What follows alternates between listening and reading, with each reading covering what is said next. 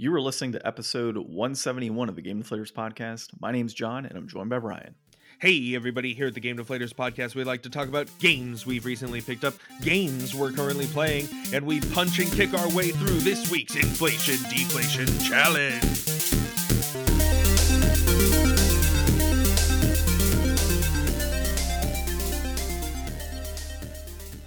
So, uh, this week for the Inflation Deflation Challenge, we decided to play a little bit of Absolver on the PlayStation 4. In honor of the launch of Sifu, uh, I think a couple weeks ago now. Yeah. And um, interestingly, Ryan could not download it in time for this morning. So we ended up doing the PlayStation Share Play, which we can also talk about today, which is Yeah. pretty cool. Yeah, was I didn't even know that time. was a thing. yeah, dude, it's been on there for a long time. You know, I think people forget that that actually exists. That and like the, screenplay that you can kind of, you know, or screen share, you know, so you can see at any point without PlayStation Plus, and then the actual playing component. I Uh, mean, but- I've tried to do things like um, uh, streaming on the Vita from, you know, like your PlayStation 3 or whatever. And I've tried to do like I had several Sony phones, you know, try to do that where, you know, screening the game on the phone. But it's like, I don't know, man. I feel so gimmicked with some of that stuff sometimes. I'm not into it. It's the same mm-hmm. thing with like, you know, I could play any amount of games on my phone with emulation nowadays. And even if I got like, I could do Game Pass on my phone and just get one of those phone clips and have an Xbox controller on it. But it's just, there's something about that that doesn't feel like as real, you know? Like phone Mhm. gaming just never feels as real to me. Like I've, what I've been actually doing a lot lately is I've been playing in my house with my Xbox and I've got my portable monitor that I use as a third monitor for my computer. And I'll just plug that in and set that on top. I want to get like a whole briefcase where I just have it like boom, here we go, Xbox time. Yeah, they do that. I know they have one for like PlayStation 4 where it like pops up well, they the have screen. a screen that they're making that's going to just clip onto the back of it. Hmm. Um and that's pretty interesting, but I mean, my portable monitor I think is like at least as good as that. I think it's definitely bigger than that is. And it I don't know, it does a fine enough job. These portable monitors are great. I wish I knew about these a long time ago. Yeah, I don't have one of those, fortunately. If I did, the ones that clip onto the actual like laptops, I'd have four screens, which is not a good thing. Um, Too much power. too way too much going on. Yeah, honestly, like I'm my old computer that I had for work, it got to the point where it could not keep up with multiple screens. So like I could have like two screens going and there were no issues. But if I had three screens going at once, the computer just wanted to constantly crap out.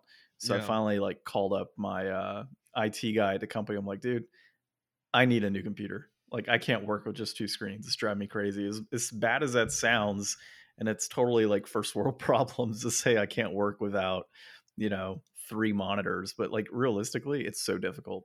I you know. was never really a multiple monitor person, but like with my new job and I just transferred my same setup to home so that I can basically work from home. I need three monitors to do my job. Yeah, same here. I mean, that's the biggest part of it. It's like if I don't have three mon like you know the ability to have like your chat on one side, and your email, and then your Excel documents, and all these other things going on. Like you you need that accessibility through multiple monitors. Do you And have a tate A what? like the portrait mode instead of landscape? No, dude. I have. You've seen my setup. Oh yeah, I, You come to my house every single Yeah, I do. weekend. I, I sit there. I I sit in front of it. Yeah. You literally have used my setup. Not necessarily my work computer, but you've used the two monitors side by side. well, I don't know. Maybe you turn it. Mine rotates. No, mine doesn't. I'm not that advanced, Ryan.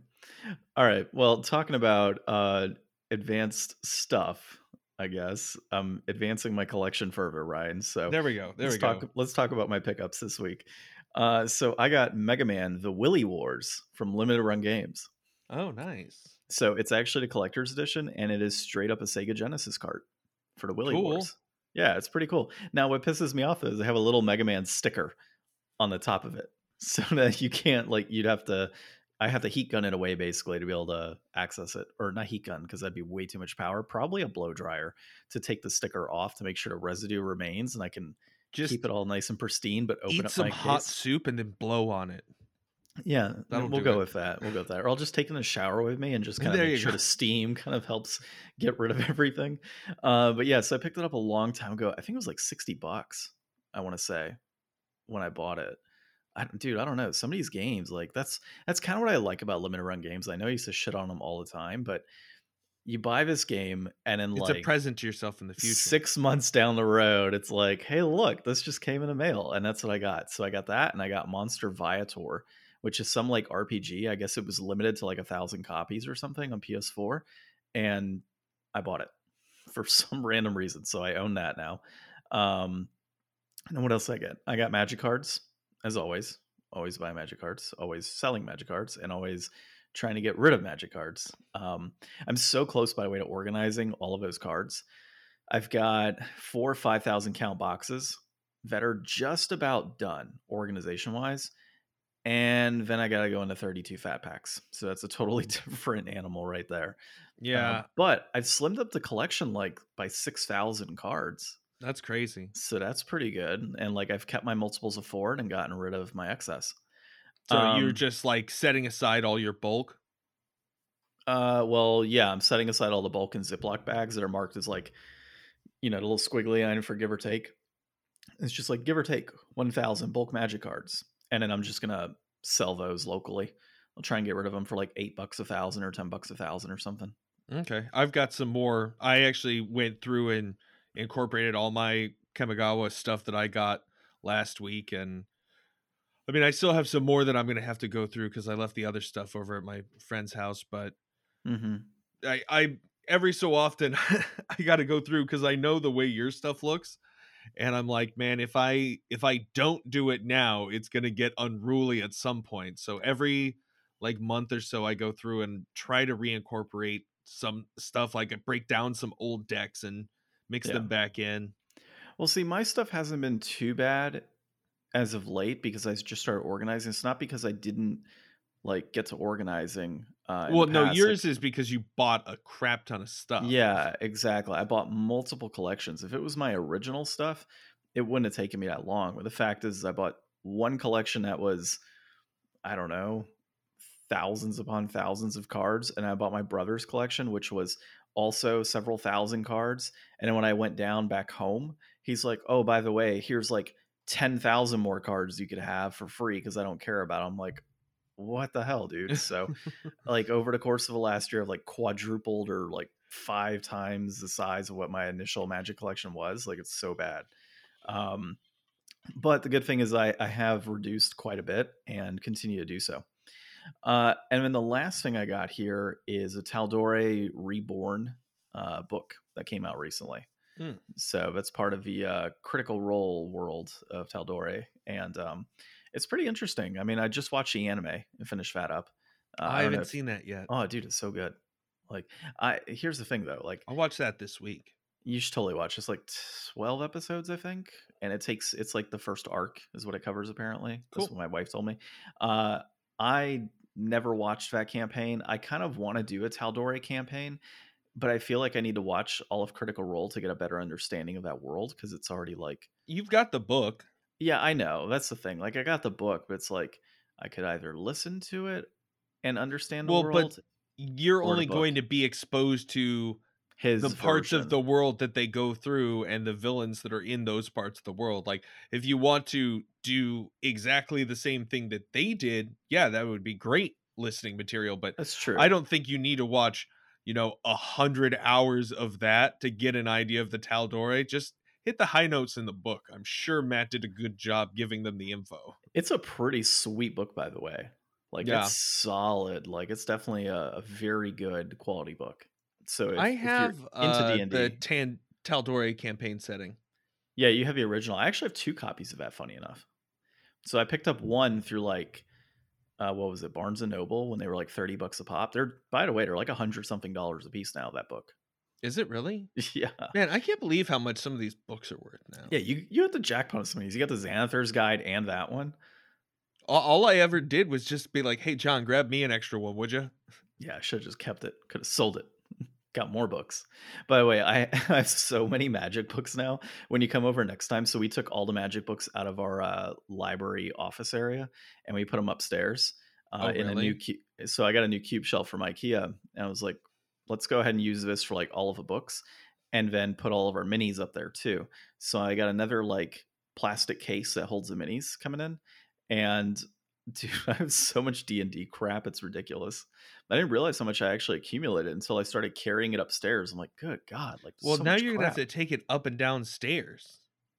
I mean, I go upstairs anyways before D and D, so all I got to do is just when I'm up there, grab like one or two minis that I need and go downstairs. Not a big deal. Well, and we have intentions of putting like a, a table upstairs at some point specifically for D and D. See, the the thing that I think you need to do, I mean, I know we're not really doing video on this, but like your backdrop is all just like books.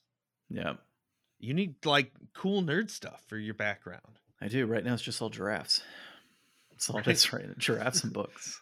Giraffes and books. Horror and giraffes. It's all You know- Stephen King and giraffes. I'm looking at my my background right now on the screen, and it looks like it's a fake background, like one of those Zoom backgrounds. yeah, it's just it fake. does. Yeah, because it's just like so perfectly level right now. yeah. it's just a bunch Uh, of books. So um, but that's what I got as far as my pickups, and I'll just go into my what I'm playing right yeah, now. Really what you quick. been playing, dude? So, like we don't know. like we don't know. Yeah, I've been playing Pokemon. Uh, I got to the third area, started completely going crazy, catching uh, Machokes and like various Pokemon from all over the place. And I'm still liking it, dude. My Pokemon are like level 50 something.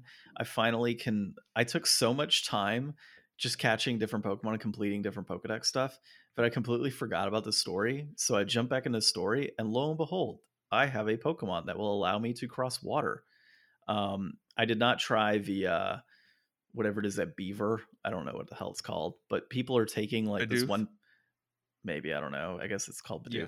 So um, they're like throwing one into a, a river, and then they're crossing by just throwing the beavers into the water and crossing all of these places. Um, but yeah, so I finally just got uh, Basculine or something. I don't know, dude. Masculine. Basculin. There you go, dude. it's like I'm masculine, but a masculine, but it's bass. Yeah. So you obviously know more of the new Pokemon than I do. I'm like original 150. Some dude, of the I I love Pokemon as like a a setting and a franchise and a world. Like uh, I was talking to Zach about this the other day. He likes the new game too. Yeah. And like the fact that both of you really dig it, and I mean everybody else really digs it, and everybody's telling me, I just I guess I'm just in my own way with it. I still haven't bought it. I still will eventually. I don't know when. I'll get it at some point. It just it seems foolish to go buy a game right now when I'm gonna buy Elden Ring next week. yeah, you know, I already got I- Elden Ring on pre-order, so So yeah. but I don't have a PS5, so I'm kind of screwed in that regard. So that sucks. That I know really this does. is gonna be my first time purchasing a game for the Nice. Xbox. Oh, I know what else I got. I forgot. I had three other game pickups this week. Oh, what'd you get? So I got Inpatient on the PS4. It's a VR game. I got Doom VR, brand new actually for five bucks. So I went into the GameStop and I was looking for a used copy. It was like five dollars. And he's like, I don't have a used copy, but I have a new one, so you can take this. So I got a, a new copy. Up. Um, and it's still sealed, which is surprising. So yeah, and then I also got uh, what is it called? Um, I just off the top of my head, I just forgot. Oh, it near. wouldn't be the first time. Yeah, I know. That's Oh, you sure. got NieR the new one? Uh, no, I got the what is it? Is it NieR? It's not NieR replicant. Um, Automata. Automata YoRHa edition. I picked that up. Oh. So that was like twelve How many bucks. different editions of that are there? There's just two. There's just NieR, and then there's the YoRHa edition, which is like the Game of the Year edition. Mm. Yeah, it's like Y O H R A, I think. I. So I got that. Um, I wanted I've wanted to finish the original NieR for so long, and I still have the save data. So at some point, we talked about that Yeah. last week, and oh yeah, no, because I bought it last week when we were on the podcast episode. Oh yeah. So I'm like, holy I crap, forgot about that. Completely forgot I did that. while we were talking to John. Rick. Yeah, yeah. Well, I mean, we brought up NieR. I'm like, well, is it on sale right now? Oh, it is. Let me buy it. So when I got there, though, I bought a new copy online, and then when I got in store, I had a used copy for like 11 bucks or 12 bucks. And I was like, "Well, what's all the DLC on here?" And it was like skins and other crap. And I'm like, "Well, I don't really Doesn't care." matter. yeah, I was like, "I don't care too much, so let me buy the used copy. And if the code is still good, it's still good. But if it's not, then I'm cool with it." Whatever. Um, yeah, exactly. So I think there's like some DLC mission, but it's whatever. And um, then I saw the other copies, and I was like, well, if I buy this, I ended up only paying like five dollars for the other two games, basically, because I had purchased a new copy. So I was like, all right, I've already used that money. Let me just put the extra five dollars to get a couple more games. But uh, Pokemon, and then um, the other one I'm playing is I pop back in Ghost of a Tale on PS4 because I said I was going to beat that damn game, and I will beat that game because it's actually not bad. Uh, graphically, it's it's a very beautiful game, and the the sneaking components as a mouse in like Rat's armor is absolutely hilarious because you're just like super slow and bulky, and whenever you meet up with other rats and they see you in your armor, just like you're awfully small for a rat, and he's like, well, I make up for my my size and my courage. so stupid, dude um but i'm in like some dungeon or cell right now or no i'm in catacombs right now in the game and so i have to like explore the catacombs for some lost rat and then go back to the commander so i think honestly i don't think i'm that far in the game but at the same time i do feel like i'm pretty far so we'll see i got i think it's like 12 hours for that game and i might be about halfway through we'll see Cool. it's going to take some time i haven't really looked at any tutorials as of late so I'm honestly not sure exactly where I am. Uh, but that's it for me for this week. What did you have going on? Uh, so hitting the Game Pass more. I went and re-downloaded Dead Cells. I gave it like a a try or two before, and I wasn't really feeling it. But I've gone through and done like a whole bunch of runs. I actually like went through and beat it once. I got like all the extra runes and I'm trying to like do the other paths and stuff. It's really fun. It's got like a whole bunch of great gear in it. Uh it definitely feels really good to try to do different builds and stuff and I'm excited to get everything, but like I went back and rewatched the completionist on it and man, do you have to grind to unlock new stuff? Like the amount of cells that you get per run like if you're just dumping it into one thing you could probably get like maybe one thing a run and not like not like the cosmetics are super expensive in this one which is like i don't know it's whatever if you want to keep grinding out to get new costumes like that's eventually like the only thing that will be left to grind on once you get all the other equipment and stuff but uh, I've been really enjoying that. Um, also got um, Secret Lair, my first Secret Lair that I ordered, the Mischief Drop, uh, which had like Blood Moon and uh, Diabolic Tutor and Swords of Plowshares. It had a bunch of really awesome, good cards, and they look amazing. Uh, like gold and silver foils and stuff. Very interesting, different art. Like they don't look like any other magic card out there.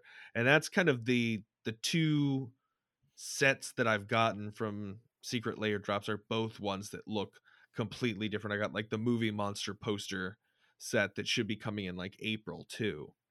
Dude, that that mischief set was the one that I really wanted to get, and I forgot about it. Yeah, well, I mean, like, I think I was looking up, like, I mean, I got that set for, you know, it's like forty dollars, and I think the Blood Moon alone is thirty dollars now. Mhm. So, I mean, they definitely hold their value as far as I can tell. Like, now, what I'm gonna sell and whatever, you know, who knows down the road. Like, I've not sold any magic cards, like, except for just to like you. So, I need to go now that I've gone through and reorganized my collection and I'm seeing like how much stuff I have and I don't want to amass like a large collection. I I would like to narrow down what I have and be more into playing stuff that I actually have and, and get more active in that way. Like we were talking I don't know, were we actually recording yet or not? I don't know. Um I never play blue, but like the ninja stuff is really cool and the mech stuff is really cool from Kamigawa and those are both like a lot of blue stuff. And it's like, you know, should I go back and sell old blue cards? Like am I ever going to come back around to playing them again? Like I guess that's that's the question that you have in your mind. And Mhm. what's even worth it? Like is it worth it for me to go through like all of my cards that I have and like just pull out everything that's worth a dollar and try to sell it so that I can make $30 like is that really going to change my life to sell those cards and make $30 or whatever cuz I probably don't have anything like really worth a lot of money you know Well, so yeah, and it's so hard to like sell cards. Like it's just such a pain in the ass. Like I I sold maybe 10 this week on TCG, but it's been sell for store credit, so I'm not like getting cash back on it. Otherwise, if you hit a certain threshold, you got to report that stuff, and I'm Mhm. just not really, you know, interested in dealing with that whole mess of another 1099. So, yeah, I mean, it's a real pain, but I've been selling like excess stuff for store credit and then like selling it at full rate for store credit to TCG yeah and then picking up new cards. So like I, you know, I picked up like a bunch of burn cards that I want to try, and I mean the fifty bucks that went towards that was all store credit from stuff I had prior, like you know, previously sold, and I'm only buying like play sets of things. So like if I already have two copies of that card, then I'm gonna only buy two copies, you know, online type Yeah. of thing to fill it out. And so that's kind of the the route I've been going. But as far as like selling specific cards, like that's why I like to keep my play sets and then get rid of the excess, or that's what I'm trying to do because there's no point in me having like 12 copies of one common. You Yeah. know, like what am I yeah gonna i've with 12 i've copies? taken your your advice on that so i've just been giving you all my bulk every time that i go through and reorganize stuff because Mhm. it's like you know i'm never gonna have a thousand extra cards to sell so Mhm. i might as well give you a few hundred Well, and I haven't had much bulk actually for my stuff, oddly enough. Like the only bulk I had was um uh what's it called? Innistrad, um the the other one, the second one that came out, not Midnight Mid- Hunt. oh um crimson, vow. I had some there, but you already had a bunch of excess as well. So like all of my bulk was, you know, I had a ton of bulk, and primarily the reason I had a ton of bulk is because there was a ton that I got from you as well. well there's out of so much bulk with these like different borders that they do and it's cool that they're doing like the same cards in two different styles but Yeah. it sucks that they're like the commons and it's Mhm. like okay well i guess that means like I, the way that i do it is i'm keeping two of each so it's like i take two of the alternate art and i take two of the regular art and then i just declare all the rest bulk and give it to you but it means that you're getting like twice as many commons Yeah. or it feels that way Well, yeah, and I I've been doing what you do to an extent. If I have like four copies of the alternate art, I'll keep the alternate art and toss the regular. But if there's situations where I have like, you know, three of two- one yeah, like three of one, and then I have like three of another, then I go two and two. That's what I've been doing. But yeah, it's been interesting. Uh, so other than that stuff, what are you? What else are you currently playing? Um, been playing Dead Cells, and I've been playing Dante's Inferno. I've gotten much, much farther, and I mean, I'll talk about you know all of my final thoughts once I eventually beat that game. Who knows? Maybe I'll stop playing and pick it up in you know like post Thanksgiving or something. Um, Sounds good, dude. It's- uh, it's not that great. Uh, it's really I mean, it's fine, but there's a very obvious reason that there's one Dante's Inferno and like six God of Wars. yeah. Like there didn't need to be two of these and it's it's a a poor interpretation of what made God of War great, I think, and I just like the combat is not super fun in certain ways it's frustrating like i'm going full holy like i'm uh, absolving every one of their sins. I don't care what you did you're going to heaven. Yeah. throwing my cross around and blasting holy light on everybody. And it's it's it's not not fun but like the comboing doesn't feel as good.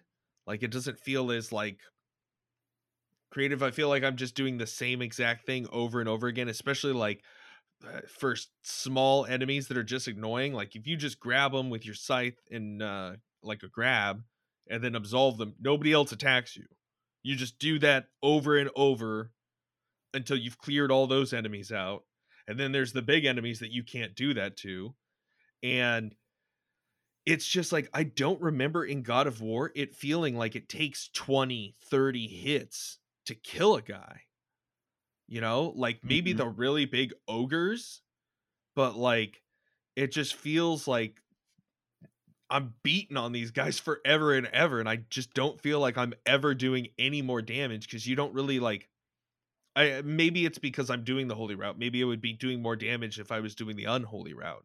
I don't know, but I'm just like wailing on these guys, absolving things, doing this like combo that I made where you like suck guys in and then blast them into the air just over and over because like nobody drops health.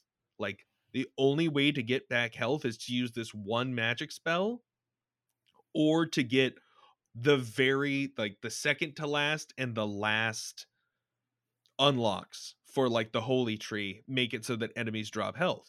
So it's like you go into some of these combat encounters and it's like you just got to be able to dodge everything or like I try to cheese it and blast people into the like death water or like um you just have to parry like every attack. I just finished the boss fight where you fight Dante's dad and he slams this big cross into the ground and it shoots out these like circle waves of energy around it that blast you and he'll be trying to hit you while those are blasting off and they push you. Or you can stand right next to it and parry it and hmm. then blast the dad and then parry it and then blast the dad.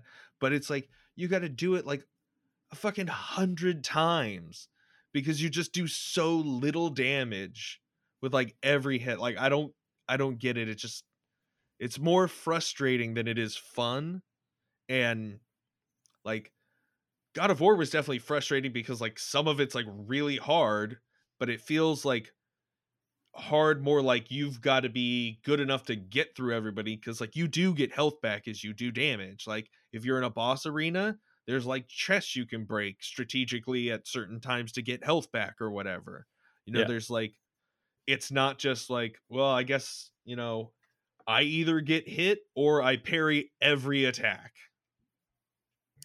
Yeah, it doesn't sound very fun. I mean, it's yeah pretty decently reviewed, so I don't know. it's it's fine it's My just wife god of it. war's way better Well, yeah.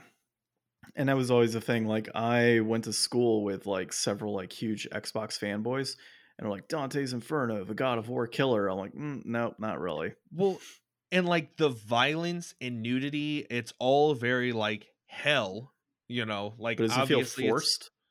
it just feels like like now that we're in like a it's a different day and age socially than it was back then, it just feels so like you know, like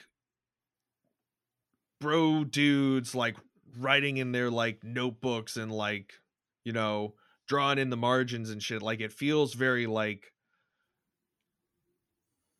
i don't know cheap Gotcha. like like like it's not not that like god of war was like tasteful with its stuff but it just was like i don't know it, it didn't feel i guess forced is the word yeah. It, Yeah. it feels very like in your face and like oh like isn't this like brutal gotcha. it is hell i get that Yeah. it's supposed to be like that but it just i don't know i've seen it done better Yeah, makes sense. Well, doesn't sound too fun, but uh, you can, of course, continue to hear Ryan's rants on Dante's Inferno on thegamedeflators.com. And, of course, any updates he might have down the road on social media at Game Deflators on Twitter, at The Game Deflators on Instagram and Facebook. And, of course, you can uh, hear us on your favorite podcast application like you're doing now. And, of course, leave us a five star review. So, Ryan, pulled a few articles this week. It was a very slow news week. I was kind of curious on your thoughts on some of these. So, in order, there was one gonna- that you left off of here uh, probably, yeah. Oh, that yeah. big collection that I they found I, I just didn't feel it was like it's newsworthy to say like somebody found a big collection, but like diving into it, I'm like, Well, eh. it was really cool so if uh, we don't have like an article for this but i want to talk about it real quick because it is like up our lane somebody in i don't even remember where it was Nebraska, I think. nebraska they found like an old storage for like a game store that went out of business in like 92 or something or 94 and it's got like just like sealed like Super Nintendo and Genesis carts and stuff just like all kinds of stuff like it's if they went and got it graded like they would surely retire Oh, for sure. Just too bad there's so much corruption in the grading practices. as, Dude, cash in now. Yeah, cash in now. So uh, this week, some of what we're going to discuss: EA denies blaming Halo Infinite for Battlefield 2042 problems. So this is actually a little bit later from an article that came out, I guess, about a week ago, that somebody said EA was blaming Battlefield 2042's problems on Halo coming out. Now EA is denying that. The other thing we're going to talk about is Video Game History Foundation is going off on Nintendo for destructive retro policies. And then uh, just a public service announcement you may want to rescue your old Pokemon from 3DS uh, before the eShop shuts down. So we'll talk about that too. But the first one here is Tyler Wilde at PC Gamer. And this is on EA denying uh, Halo Infinite being the issue for Battlefield 2042. I honestly, after reading this article, some of what I heard was just straight up excuses. I mean, one of the things that they note here with Battlefield 2042's issues, uh, you know, is oh well the pandemic because we had people working from home and that was the biggest issue. Okay what about all the other game companies that released successful titles during the pandemic and worked through it as well? Like come on. Well what about every other battlefield launch that's been plagued with bugs yeah that pre-pandemic like or, or every other ea game that has been plagued with bugs when it comes out like don't put this on like your developers i mean they're the ones working hard to push this thing through and you're probably working them crazy hours, you know, from home nonetheless during the pandemic. And now it's like, oh, well, you know, that's the issue. It wasn't because of Halo Infinite. Like, I'll give it to him. Like, Halo Infinite came out and it's supposed to be, you know, after the one year delay, a very polished title.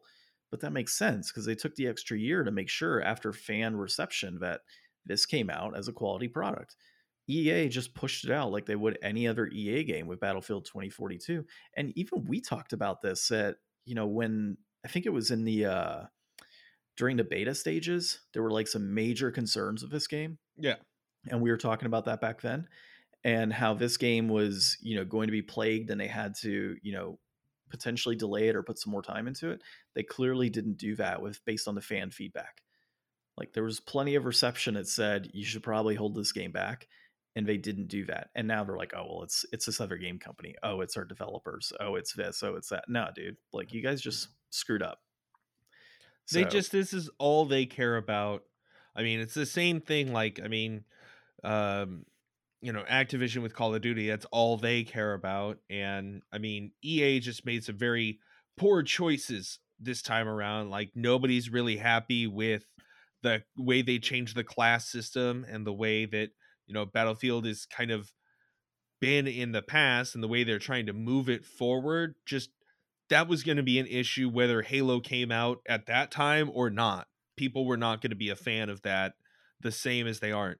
Um you know the struggles that they have at every launch is just something that I don't know why people are still ever surprised. I don't even play these games. And every time I know there's going to be huge issues at launch. So, I mean, they're just not getting away with it this time because of all the other problems and because there's much better alternatives available. You know, that's the thing. Like, if you want to compete, you've got to bring it.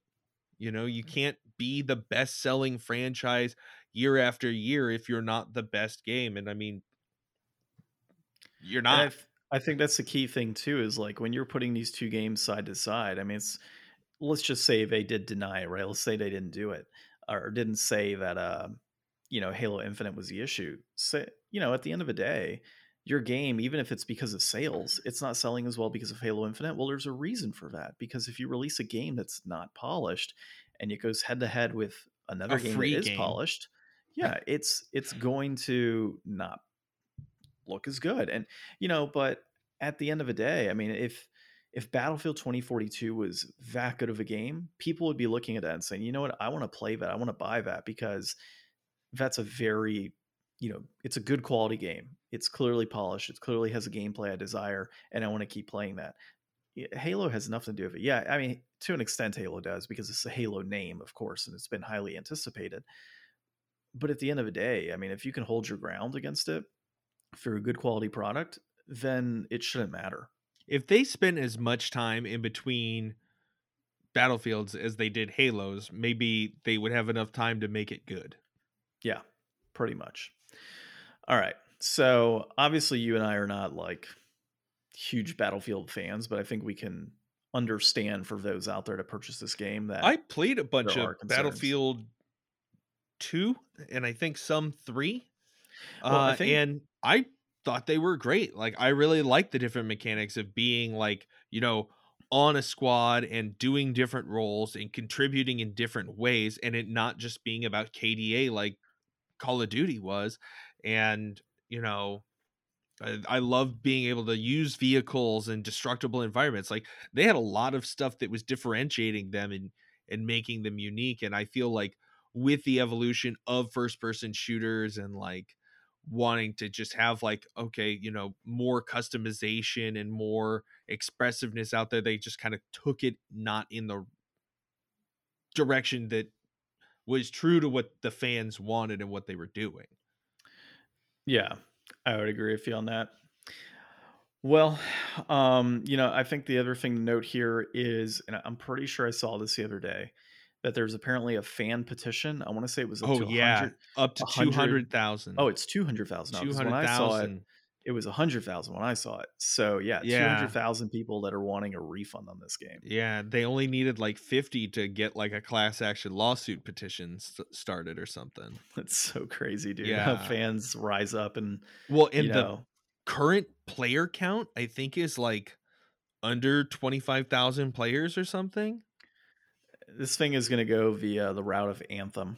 That's what's going to happen here. Oh man. Okay, so uh, diving out of Battlefield, uh, video currently sitting under five thousand players. That's so bad, dude. Especially for a game like that that was highly anticipated. Yeah. Uh, okay, so Video Game History Foundation is going off on Nintendo's destructive retro policies.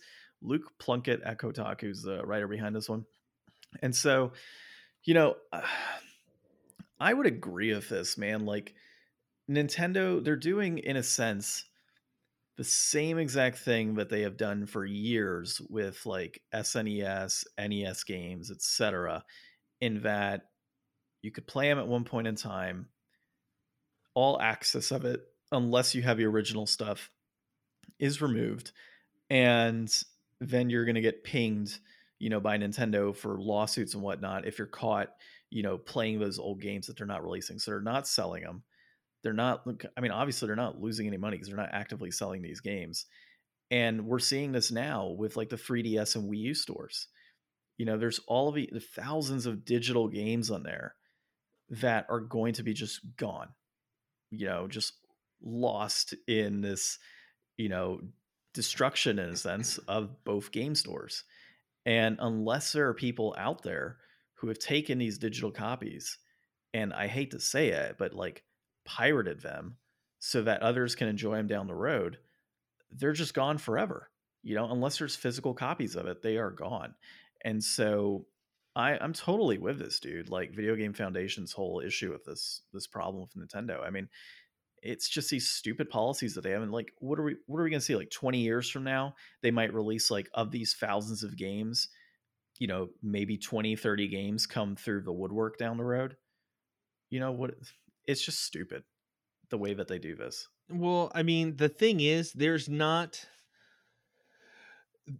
like I never really thought about it, but like when they talk about how they lobby against games being available in libraries, I mean, I it's not really something I ever considered much. I think I have heard of games being in libraries at some point, but I mean, obviously not like we don't live in a society where games are treated the way books are treated and a library would work. You yeah. know, functionally I think people would just steal those games because you're nobody's reselling books from a library. Like no. that's that's a fool's way to make money. but video games would be a whole nother story, I guess. and and also they're not you know produced in a way or consumed in a way that you know books are I, I don't know there's a lot of differences between why blockbuster and why not library but what a world we could have lived in right like oh my god like it, had the dice been a little different you just had libraries of video games that would have been sick that would have been the good timeline but this is where we're stuck and you know everybody can respect nintendo's position like obviously because they created something they don't have to be the arbiter of keeping it available to everyone for all time like that's not their job but you know it they at least shouldn't stand in the way of people who want that to be a reality and want things like that to be shared i i do think that you know if you look at the first comment that was on here at least when i looked it's uh remember it's always always good to pirate nintendo games. This is from juan rock and, and he gives his reasoning why but like i would say that anybody who wants to play any nintendo game i really think you're like a google search and 10 minutes away from making that a reality for yourself. So like i wouldn't get super you know hard on about that, but maybe Wii U and 3DS is going to be different just because it has like different, you know, like inputs that aren't easily replicated. So unless you know you were able to emulate that hardware or jailbreak that hardware and then import the games over to it, it would be more complicated and and a little bit more of a barrier to entry. Um it's a tough thing you know, like Nintendo should make it easier for people to preserve these and make them available. But you know, I, I don't know. Well, There's like, not a super easy way to do it, I think. What I don't get is like if you have these existing servers that are holding all of these games, could you not just transition these over to your new store? Like, are you closing it because you're going to close it and they're forever gone, or are you closing it because well they can't plans... optimize optimize all these to just work on the Switch? No, I know, I know, and I, I get that, but like there's ways that they could do it. I mean, if you think about if we had AIs, yeah. I mean, if you think about 3DS, I mean, you and I had discussed this in the past. If you had the ability to take your Switch and use that as the bottom screen for your 3DS, and your TV was your 3DS screen. Like you could totally do these games on there. And in in as far as uh, Wii U is concerned, I mean, you have Joy Cons and you have a screen, so that's right there. You know, you have the ability to do this, and it's the same setup in a sense as what the Wii U was. It's just the Switch now. So, yeah, I mean, I think they have the ability to take this. I think they can put it on the e, you know, like on the new shop if they wanted to, but that's just not Nintendo's way. And it's that's just what's so frustrating about it.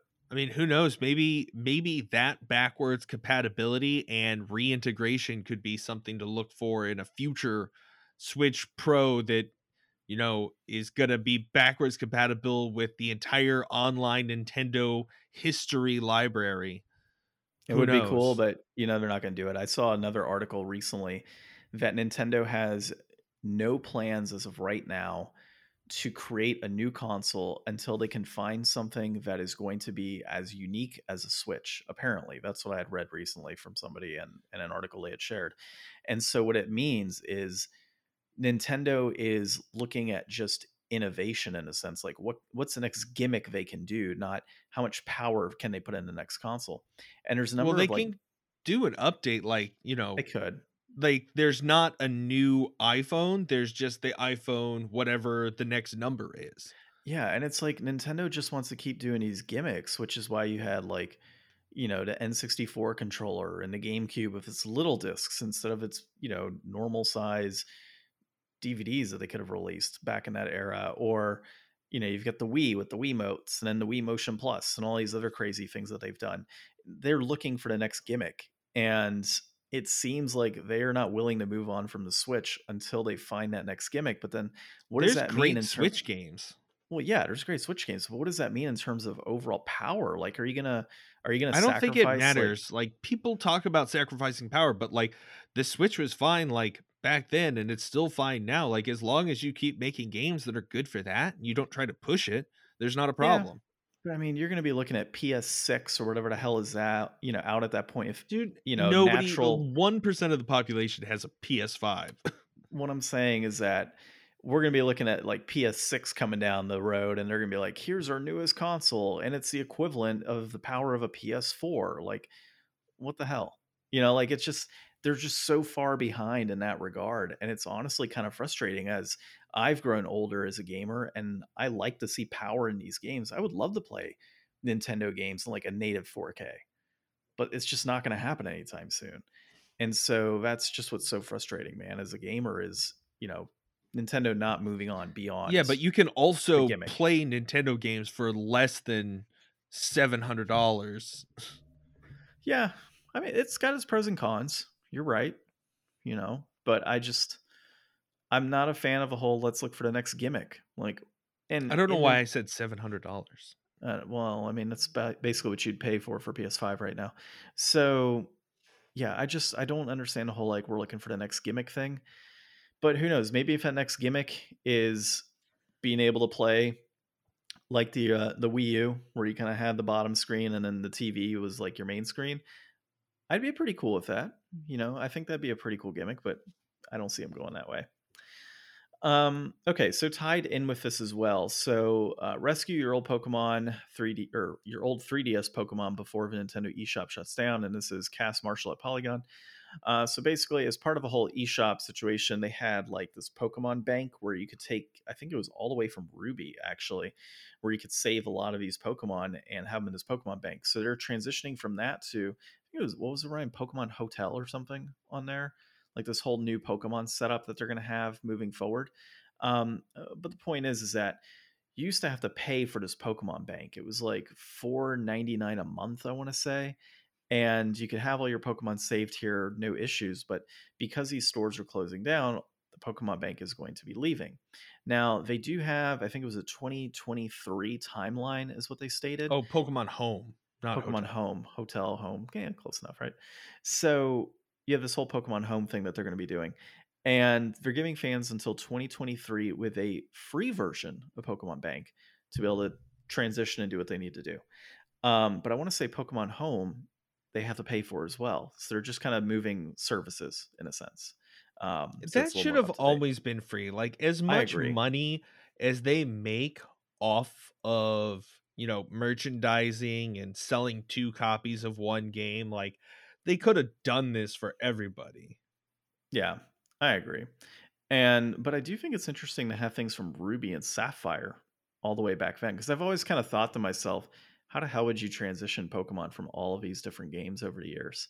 And you know, because back then you could do red and blue to yellow, yellow to silver, and then silver and gold over to like Ruby and Sapphire and all those games. But I never really did think about like how do you transition that over to, you know, the DS and 3DS games. Yeah, I guess you could. Oh, go on. three bucks a month or sixteen bucks a year. Yeah, I mean, sixteen bucks a year isn't bad, but at the end of the day, you're right. Like, should you honestly have to pay for that? You know, that would have been a good bonus thing to throw in for doing the expansion pass. You know, Yeah, just some little things like this that are like extra things that aid the games. You know, that's goodwill stuff that you could throw in there. Like, because like the base service for the Nintendo Online is like 20 bucks a year and that gives you access to tons of games. This is 16 bucks a year and it makes it so you can trade your own Pokemon between your own games that you paid, you know, Nintendo probably full price for. And now they want to charge you to make that easier. Yeah, That's stupid. I agree, man. Uh, and let's see. I know maybe. I mean, part of this could just be due to the Pokemon Company itself, but it's always funny to say that too. The Pokemon Company, Right. you know. Um, but yeah, I mean, part of it could just be their their reasoning, like they just want to charge for this, you know, because Nintendo, in a sense, doesn't have full say. I just can't in imagine there's enough people that are paying for it that it's like super worth it. I don't know, man. Like, and the fact that they're willing to give it for free right now is this transition process. But if you already have it though, and you're grant, you know, like say you're already paying for it, now they expect you to pay for this and Pokemon Home for Well, a period of time. No, they're making they're getting rid of the fee. So if you already have it, it's going to be free for the next year. Yeah, but I mean, what if you already paid for it for the full year? Um, I'm You know, like then you're out of luck, obviously. like, so if you went and were like, I'm going to get my 3DS and sign up for Pokemon Bank on February, you know, 17th, 2022. Like if you were the I guy who that day decided to do that, then I'd yeah, I guess angry. you got screwed out of Well, no, I'm saying like 10 bucks. January. January, you decide I'm going to pay for the full year of Pokemon Bank. You know, so you pay for the full year, and it's like, oh, by the way, it's going to be free now. Well, Like, you were already going to do that anyways. Yeah, but is Pokemon reimbursing them? Probably not. Probably not. Nintendo damn sure isn't. They don't give money back. No, of course not. Nintendo That's will their claim money, Yeah, Nintendo would be like, "Excuse me, you're wanting free money? Lawsuit. right? here's here's a lawsuit. Cease and desist your attempts." Um, but yeah, I mean, I have been so far removed from Pokemon outside of Arceus, and it clearly shows when I can't name Pokemon. like, would I say Bascule or something? You're like, no, it's Basculin. So uh, yeah, this doesn't really impact me too much, but I guess for all those Pokemon fans out there, it, it is a PSA that you need to get your shit together before things go away. Save your mons. Yep, save your mons. So uh, our inflation deflation of the week. Uh, we had Absolver on the PS4. This is developed by Sloclap, uh, published by Devolver Digital. It was directed by Pierre Tarno and Jordan Layani, and it was released in August of 2017. It is a action role playing game, kind of like martial arts action role playing actually, and uh, reception is in the sevens range.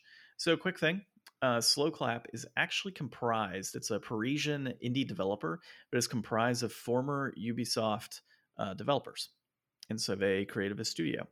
And so I realized that after, like you know, the art style that's there, it's very similar to what they're going to be doing for, uh, or what they've done for the Prince of Persia game, the remake of that. Like if Mm. you look at that, like cell shaded, kind of grainy architecture and design that they have there that we saw, that's very much what's going to be in that Prince of Persia game and, and what they've had in the past. So I could totally like once I read who this was, like that makes a hundred percent sense. Now, I'll say, uh, you know, we played this game both on, well, we both played together on uh, the PlayStation Share function. So I was able to give Ryan access to my PlayStation so he could actually, you know, play it remotely. So, uh, really quick before we dive into it altogether, what were your thoughts on the share function? Well, I think that I was having some internet issues on my side, anyways, which is why it was just taking so long to download the game. So, I mean, it didn't feel like there was like a lot of lag. There was definitely like a lot of artifacting and like graphical lag, but like the controls felt fine enough. I mean, this is definitely a game that is like on the level of a fighting game where input timing and reaction timing really matter. So this probably is not something that you would want to play a full experience through. But I mean, for starting off, I was doing fine with it. I thought it was really cool. I didn't even know this was a feature. So, I mean, I'm probably never going to use that feature again, but I guess it's cool to know it's there. Well, I mean, it's nice for whenever like that situation occurred. You're like, dude, I can't download it in time. And I already had it, so it's like, all right, well, let's let's just do a share play real quick, and then kind of experience it together that way.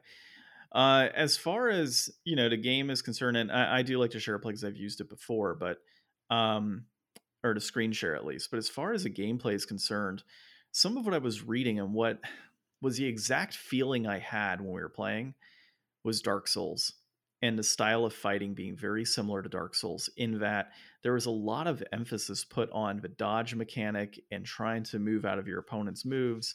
And then, of course, the fighting itself. Very much an emphasis on Dark Souls.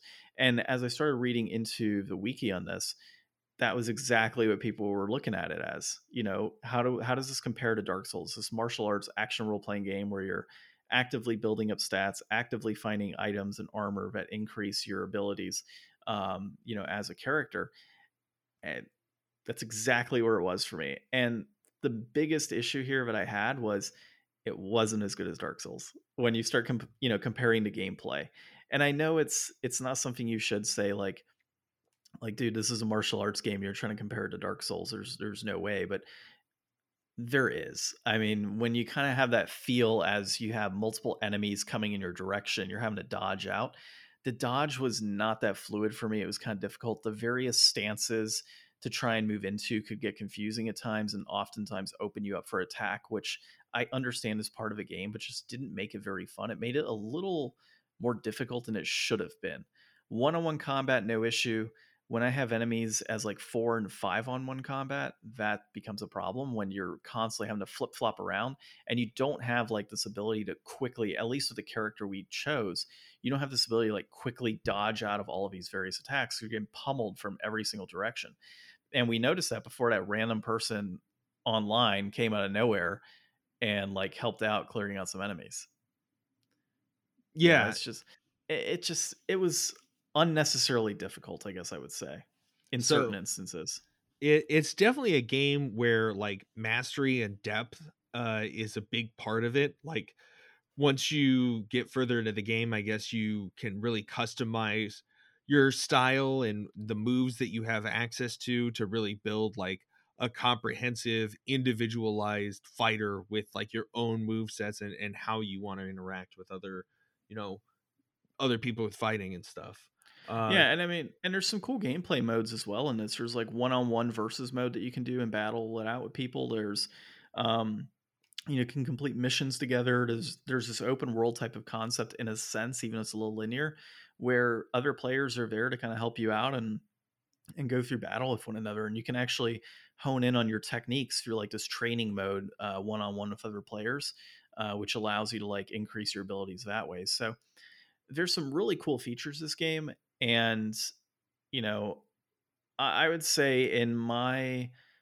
honest honest opinion on this i think the six to seven round or six to seven grading that people were giving it is about right you know it's got some good stuff going for it and then it's got some stuff going for it that like you wish was better and in my case it's more so the fighting i felt was lacking a bit and unfortunately it's a critical component of a game. Yeah, I think that if we played it for more than 20 minutes and actually got into some of that depth, you know, we'd be able to give it a lot more of an idea of what you can actually do because i mean really we only had you know access to like the starting moves and we didn't really get to see what else we could do. Yeah i know we- that they took this game as like a really good platform. I i thought this would be a good game for us to play since Sifu just came out this month and that's really taken you know the core of this like you know martial arts um really more realistic kind of combat than like over the top combat like you see in a lot of other things but really refined it down into more of like a I, I guess like you what you were saying even more dark soulsy where it's like very like you need to go through and execute on this because if you don't you're just not going to make it and and eventually the roguelike's going to catch up to you and you're going to have to start all over because it just gets brutally hard and well, i think and we, that this is a good base that they built from. And we saw with so many online players that were on there and you know even some of the enemies that we faced that yes there are more moves than what we had and you can totally do like a different move set but in my mind even watching some of those other characters you know roundhouse kicks and you know low kicks and all this other stuff that some of these enemies were doing or the other guy flipped through the air and attacked another enemy like and that happened to be like his big triangle move that he was using. It just for me i mean it was still lacking even watching that um just not enough flair? it just wasn't yeah it just wasn't enough for me and like while graphically it looks pretty decent i think that's also one of the downfalls in this game. It's just it's not it's it is very muted yeah, it's very much OG Xbox brown everywhere. you know, in the games that we played on the Xbox. So I just wasn't a, a huge fan uh, of this game, but I, I, would say that it does have enough going for it to give it that six to seven range score. Um, what what else did you think about this game in general, dude? Because I mean, you played at least the tutorial section, and then I played more so that main quest and getting to uh, our key you know enemies. I mean, we both ran around and just punched the shit out of people. I think that the um I I mean, you weren't very interested in it, it doesn't seem, but I thought it was fine. I thought the combat was like decent enough. Like I felt like all of my moves like uh chain well together. I mean, I would have liked to see what getting more stances and unlocking more moves because it's like uh it seemed like we just didn't have enough things to work with to be able to change things up yet. Uh, I I would definitely go back and give this more of a shot. I wanted to play this uh, back in the day. I saw uh, Let's Play on Super Beard Bros of this for a little while, but I don't know. I I want to play a lot of games that I never go out and play, so it just kind of fell into that camp. Yeah. You know, when when we first saw the artwork for this game, I thought we were going to be playing some sort of like I don't know, in my mind, I thought we were playing a platformer or something. Like I went into this super super fresh with no experience, like no knowledge of this game whatsoever. I didn't even realize I had the game on my PlayStation. Yeah, it's just one of those ones that dropped a long time ago. It's like one of the first games that I have on my list. I don't know if it's probably because it's alphabetical or if it's by date. I'm not sure. Yeah. If it's alphabetical, it makes sense why it's up at the top. That would make sense, yeah.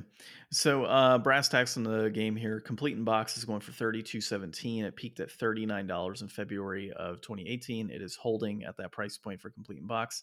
A loose copy is running at twenty seven ninety seven. That peaked at thirty three ninety one back in February of twenty eighteen, and um, that is also holding at at this point. So, seeing as we just played this game for free, Yeah. and I was not a huge fan of it. Yeah. I don't even know I would pay five dollars for this game. I That's mean, how brutal I am with it. I think I that that think might be a little a little harsh, but I'm definitely going to say it's also inflated. Yeah, there's no way I would ever pay this much money for this game. Yeah. all. I wonder why it is holding. I mean, maybe it was because it was like a more limited release game or something. I'm not sure.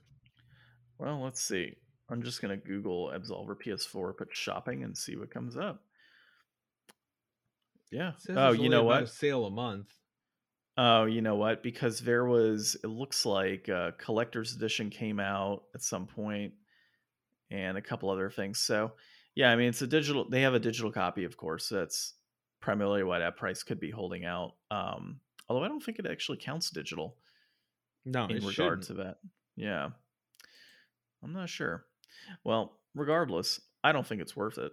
so, Yeah, if you really want a physical copy of this, I mean, I guess you know, yeah, go for it. I don't know how much longer the online is going to be on there since you know they released their follow up game already now. So who knows on that aspect of it? I, I'm sure that this game is probably completely playable, self contained without the online portion. So you should be fine to to just get it if you really want it. Like if you like Sifu, you want to see like where they started with that you know you could go back and do that or if you can you know find this cheaper and you want to give it a try before committing to buying Sifu which is probably more expensive you Mhm. could do that too So I'm wondering, is there a way to be able to see how many active players are on a certain game? I think there is, right? I'm just Uh, kind of curious, like how many people are actively playing Absolver. i don't know google it You know? All right. So how many people play Absolver online? Let's see. Let's see. Very basic search. Okay, yeah, I mean it was pretty easy. Steam charts. So based on Steam charts, in the last 30 days, I have an average of 188 players online. okay so very tight knit community Very tight knit community, apparently. Uh, so that's that's not exactly very good. But if we said how many people play, and we'll just say, well it's a five year old game I know, but still, I mean, some games, you know, have a yeah. So Battlefield 2042 hit its lowest point at 2000, and then if we just said Apex Legends, just for comparison's sake, for the five year old game here, which it's not five years old, I know that, but it's been out for quite a while. well but it's Um, an actively updated game It is. And they have 10 million players actively every day. So there's all sides of the spectrum. Uh, Absolver, kind of a MMO in a sense, um, has been online for about five years, has about 188 players. 2042 just came out not too long ago, has less than 2,000. Apex has 10 million. So tells you where people are right now. Where with- people with spend gaming. their time. Yeah. So, well, that was good. Um, I, uh, yeah, I think I, I might need to give some more time to Absolver as far as like. I don't think you there- do. Like, I mean, it's fine. You know, not every game is for everybody. And if you know right away, I mean, you just move on to something else. Like, there's so many games out there. Yeah. I mean, I get it. Like towards the end, that's where I got that Dark Souls feeling towards the end where you saw me on screen kind of judging, like, okay, let me hold. Okay, he's coming for attack. Let me dodge. Let me do a couple of melee attacks. But yeah, I mean, it just. You know, I feeling it, actually. I did download another game this week. I downloaded um Mortal Shell. Oh, you'll have to tell me how that one is. Yeah, actually have because I want to just get that Dark Souls feeling in me, you know, before Elden Ring next week. And the only Yeah. thing I have that I can play, like, I I think about it, I do have um Dark Souls 2 for PS3 if I want to hook my PS3 up, Yeah. Or I could try that Mortal Shell game. Maybe I'll do I don't Whichever know. one. Yeah. Either one works. Maybe I'll do Dark Souls 2. I, I forget that I have that sometimes. Yeah. Don't you have the remastered version on the Switch as well? No. Oh, I thought you got that for some No, reason. No, I thought about buying it many times but never have. Yeah. Um. Well, I have no idea what we're playing. Ne- oh, you know what? Next week, let's play some Discworld. I thought we already did that. No, dude, we have not played Discworld yet. Mm. And I, I was telling, we were telling uh, John Rue last week that that's one we might have to play. So, and if for some strange reason my copy of Discworld no longer works, then we play Blazing Dragons. Okay. One of the two. But Sounds good. Yeah, Some I'm down to play some. Discworld. Yeah, let's play some Discworld. All right. Well, that has been episode 171 of the Game Deflators podcast. My name's John, I'm Ryan. And thanks for listening.